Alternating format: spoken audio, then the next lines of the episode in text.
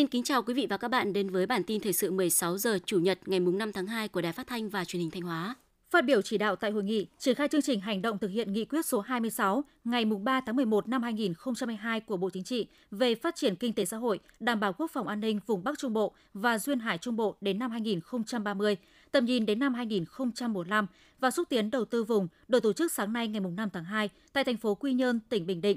Thủ tướng Chính phủ Phạm Minh Chính nhấn mạnh, để hiện thực hóa những mục tiêu chỉ tiêu, chúng ta cần có cách tiếp cận tổng thể, triển khai các giải pháp cụ thể thiết thực hiệu quả với tinh thần phải nhận thức thật đúng và giải quyết thật tốt mối quan hệ giữa phát triển vùng và phát triển chung của cả nước. Cả nước vì vùng và vùng vì cả nước, như chỉ đạo của đồng chí Tổng Bí thư Nguyễn Phú Trọng. Thủ tướng yêu cầu các bộ ngành và 14 địa phương trong vùng khẩn trương xây dựng chương trình kế hoạch hành động để thực hiện nghiêm túc, hiệu quả nghị quyết số 26 của Bộ Chính trị, chương trình hành động của chính phủ, tập trung hoàn thiện thể chế quy hoạch vùng và chính sách liên kết vùng, ra soát hoàn thiện quy định pháp lý, cơ chế, chính sách liên kết vùng đồng bộ, nhất quán, hiệu quả. Cũng tại hội nghị, trước sự chứng kiến của Thủ tướng Chính phủ Phạm Minh Chính, Phó Thủ tướng Trần Hồng Hà, đồng chí Đỗ Trọng Hưng, Ủy viên Trung ương Đảng, Bí thư tỉnh ủy, Chủ tịch Hội đồng nhân dân tỉnh Thanh Hóa, đồng chí Chủ tịch Ủy ban nhân dân tỉnh Thanh Hóa Đỗ Minh Tuấn đã trao quyết định chủ trương đầu tư, giấy chứng nhận đăng ký đầu tư và biên bản ghi nhớ hợp tác đầu tư cho Tổng công ty Đầu tư xây dựng và thương mại Anh Phát với dự án khu công nghiệp Đồng Vàng tại khu kinh tế Nghi Sơn, tổng vốn đầu tư hơn 2.400 tỷ đồng. Công ty cổ phần đầu tư thương mại Hà Nội Xanh với dự án khu dân cư đô thị và trung tâm thương mại Sầm Sơn, thành phố Sầm Sơn, tỉnh Thanh Hóa, tổng vốn đầu tư hơn 3.000 tỷ đồng. Công ty cổ phần tập đoàn VAS Nghi Sơn với dự án kinh doanh kết cấu hạ tầng khu công nghiệp số 17 tại khu kinh tế Nghi Sơn, tỉnh Thanh Hóa, vốn đầu tư dự kiến hơn 6.400 tỷ đồng. Nhân sự kiện Ngày thơ Việt Nam lần thứ 21, Ban thơ Hội Văn học Nghệ thuật Thanh Hóa đã tổ chức dâng hương tại khu văn hóa tưởng niệm Chủ tịch Hồ Chí Minh, thành phố Thanh Hóa. Trong không khí thành kính thiêng liêng, các nhà thơ đã dâng hoa dâng hương, tỏ lòng tưởng nhớ và biết ơn Chủ tịch Hồ Chí Minh, vị lãnh tụ vĩ đại của dân tộc Việt Nam và cũng là nhà văn, nhà thơ lớn của dân tộc. Vào đêm rằm tháng giêng năm 1948, Bác Hồ đã sáng tác bài thơ Nguyên Tiêu, một tuyệt tác của thi ca Việt Nam. Do đó, năm 2003, Hội Nhà văn Việt Nam quyết định lấy ngày này là Ngày thơ Việt Nam nhằm tôn vinh các sáng tác thi ca và các nhà thơ trong cả nước. Đến nay, Ngày thơ Việt Nam đã trở thành ngày lễ hội văn hóa tinh thần của đông đảo công chúng. Ngày 4 tháng 2 tại thành phố Thanh Hóa, Báo Thanh tra và Hội Nhà báo tỉnh Thanh Hóa vừa phối hợp tổ chức buổi lễ công bố và giới thiệu hai tác phẩm âm nhạc Góc phố xưa, khát khao quay về của nhà báo Lê Huy Tưởng, trưởng phòng phóng viên 2, phụ trách khu vực miền Trung, Tây Nguyên, Báo Thanh tra tại thành phố Thanh Hóa. Nếu ca khúc Góc phố xưa nói lên tâm trạng, cảm xúc của những người ở lại, người đi xa và tình yêu của mọi người đối với thành phố mình đang sinh sống, thì ca khúc Khát khao quay về là câu chuyện kể về cuộc sống của những người mưu sinh xa quê. Mặc dù cực nhọc mưu sinh, bộn bề lo toan cuộc sống, nhưng sâu thẳm trong tâm hồn họ vẫn luôn đau đau nhớ thương hình bóng quê hương. Xuyên suốt hai tác phẩm âm nhạc của tác giả Lê Huy Tưởng là tình yêu quê hương đất nước, một tình yêu tha thiết, vĩnh cửu trong mỗi chúng ta. Tiếp theo là phần tin trong nước. Bộ Kế hoạch và Đầu tư vừa có công điện khẩn hỏa tốc gửi các bộ trưởng, hội đồng nhân dân các tỉnh thành, các đoàn đại biểu Quốc hội và chủ tịch Ủy ban nhân dân các tỉnh thành phố theo đó, đề nghị hoàn thiện các thủ tục đầu tư, các nhiệm vụ dự án dự kiến, bố trí vốn kế hoạch đầu tư, công trung hạn giai đoạn 2021-2025 trong phạm vi số vốn kế hoạch đầu tư công trung hạn đã được Thủ tướng giao cho từng bộ ngành địa phương. Ra soát tiến độ thực hiện các dự án chuyển tiếp, dự án sử dụng vốn ODA và vốn vay ưu đãi của các nhà tài trợ nước ngoài đã có chủ đầu tư, đề xuất bổ sung kế hoạch đầu tư vốn nước ngoài, nguồn ngân sách trung ương giai đoạn 2021-2025 nếu có nhu cầu. Theo kế hoạch đã được phê duyệt, năm 2023, tổng vốn ngân sách là trên 711.000 tỷ đồng.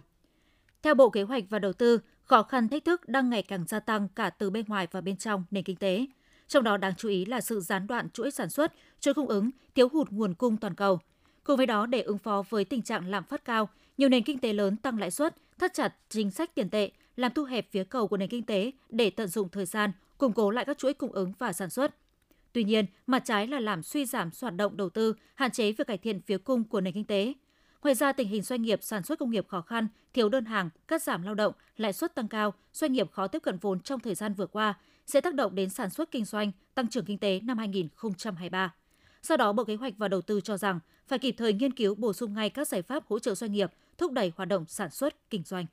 Báo cáo từ Cục Quản lý Đăng ký Kinh doanh, Bộ Kế hoạch và Đầu tư cho biết, trong tháng 1 năm 2023, cả nước có 10.800 doanh nghiệp thành lập mới với số vốn đăng ký hơn 99.000 tỷ đồng và số lao động đăng ký trên 68.000 lao động, tăng 0,7% về số doanh nghiệp, nhưng giảm về vốn đăng ký và số lao động so với tháng 12 năm 2022. Cục Quản lý Đăng ký Kinh doanh lý giải, sự sụt giảm này có nguyên nhân là tháng 1 năm 2023 trùng với hai kỳ nghỉ Tết kéo dài, thời gian làm việc ít. Bên cạnh đó, trong tháng vừa qua, cả nước cũng ghi nhận 15.100 doanh nghiệp quay trở lại hoạt động. Con số này góp phần nâng tổng số doanh nghiệp thành lập mới và quay trở lại hoạt động tháng 1 năm 2023 lên 25.900 doanh nghiệp, giảm 19,3% so với cùng kỳ năm trước. Sau kỳ nghỉ Tết, các khoản tiền nhàn rỗi thường được nhiều người lựa chọn gửi vào ngân hàng – Lãi suất đang khá cao lại được tặng thưởng lì xì đầu năm mới đã hấp dẫn nhiều người tìm đến ngân hàng gửi tiền. So với thời điểm cuối năm 2022, lượng tiền sau Tết gửi vào ngân hàng đã gia tăng đáng kể. Hiện mức lãi suất tiền gửi mà nhiều ngân hàng áp dụng phổ biến từ 8,5 đến 9,5% một năm. So với nhiều kênh đầu tư khác, gửi tiền tiết kiệm hiện đang chiếm ưu thế hơn vì sự an toàn, ít rủi ro và lãi suất cũng đang khá hấp dẫn.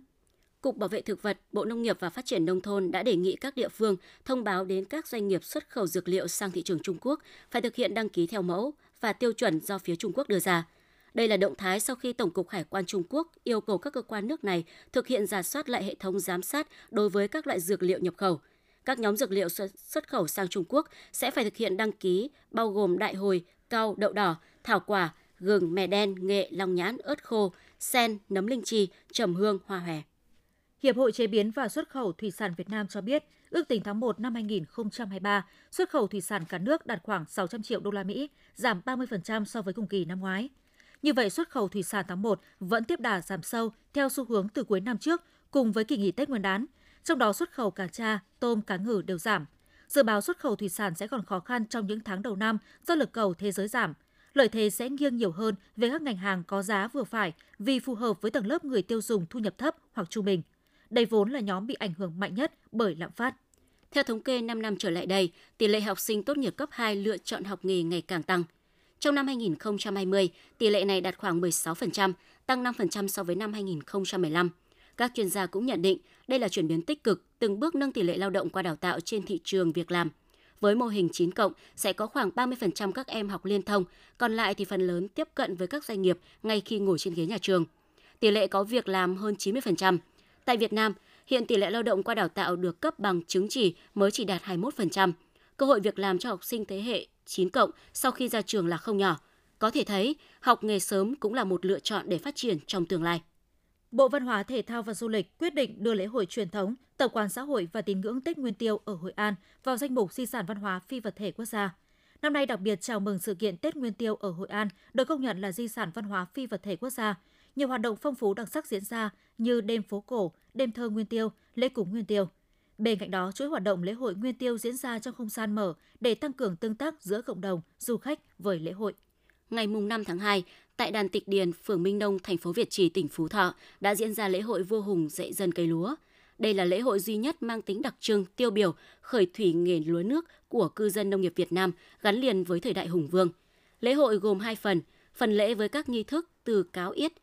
cúng thần nông, hoạt động tế lễ, đặc biệt là phần tái diễn vô hùng dạy dân cây lúa, được lãnh đạo cấp ủy chính quyền phường Minh Nông cùng nhân dân tiến hành đầy đủ trang nghiêm. Việc phục dựng lại lễ hội nhằm tri ân công lao to lớn của các vua hùng đã có công khai sáng nghề nông trong buổi đầu dựng nước. Bên cạnh đó, lễ hội còn góp phần bảo tồn giá trị di sản văn hóa phi vật thể đặc sắc trên địa bàn.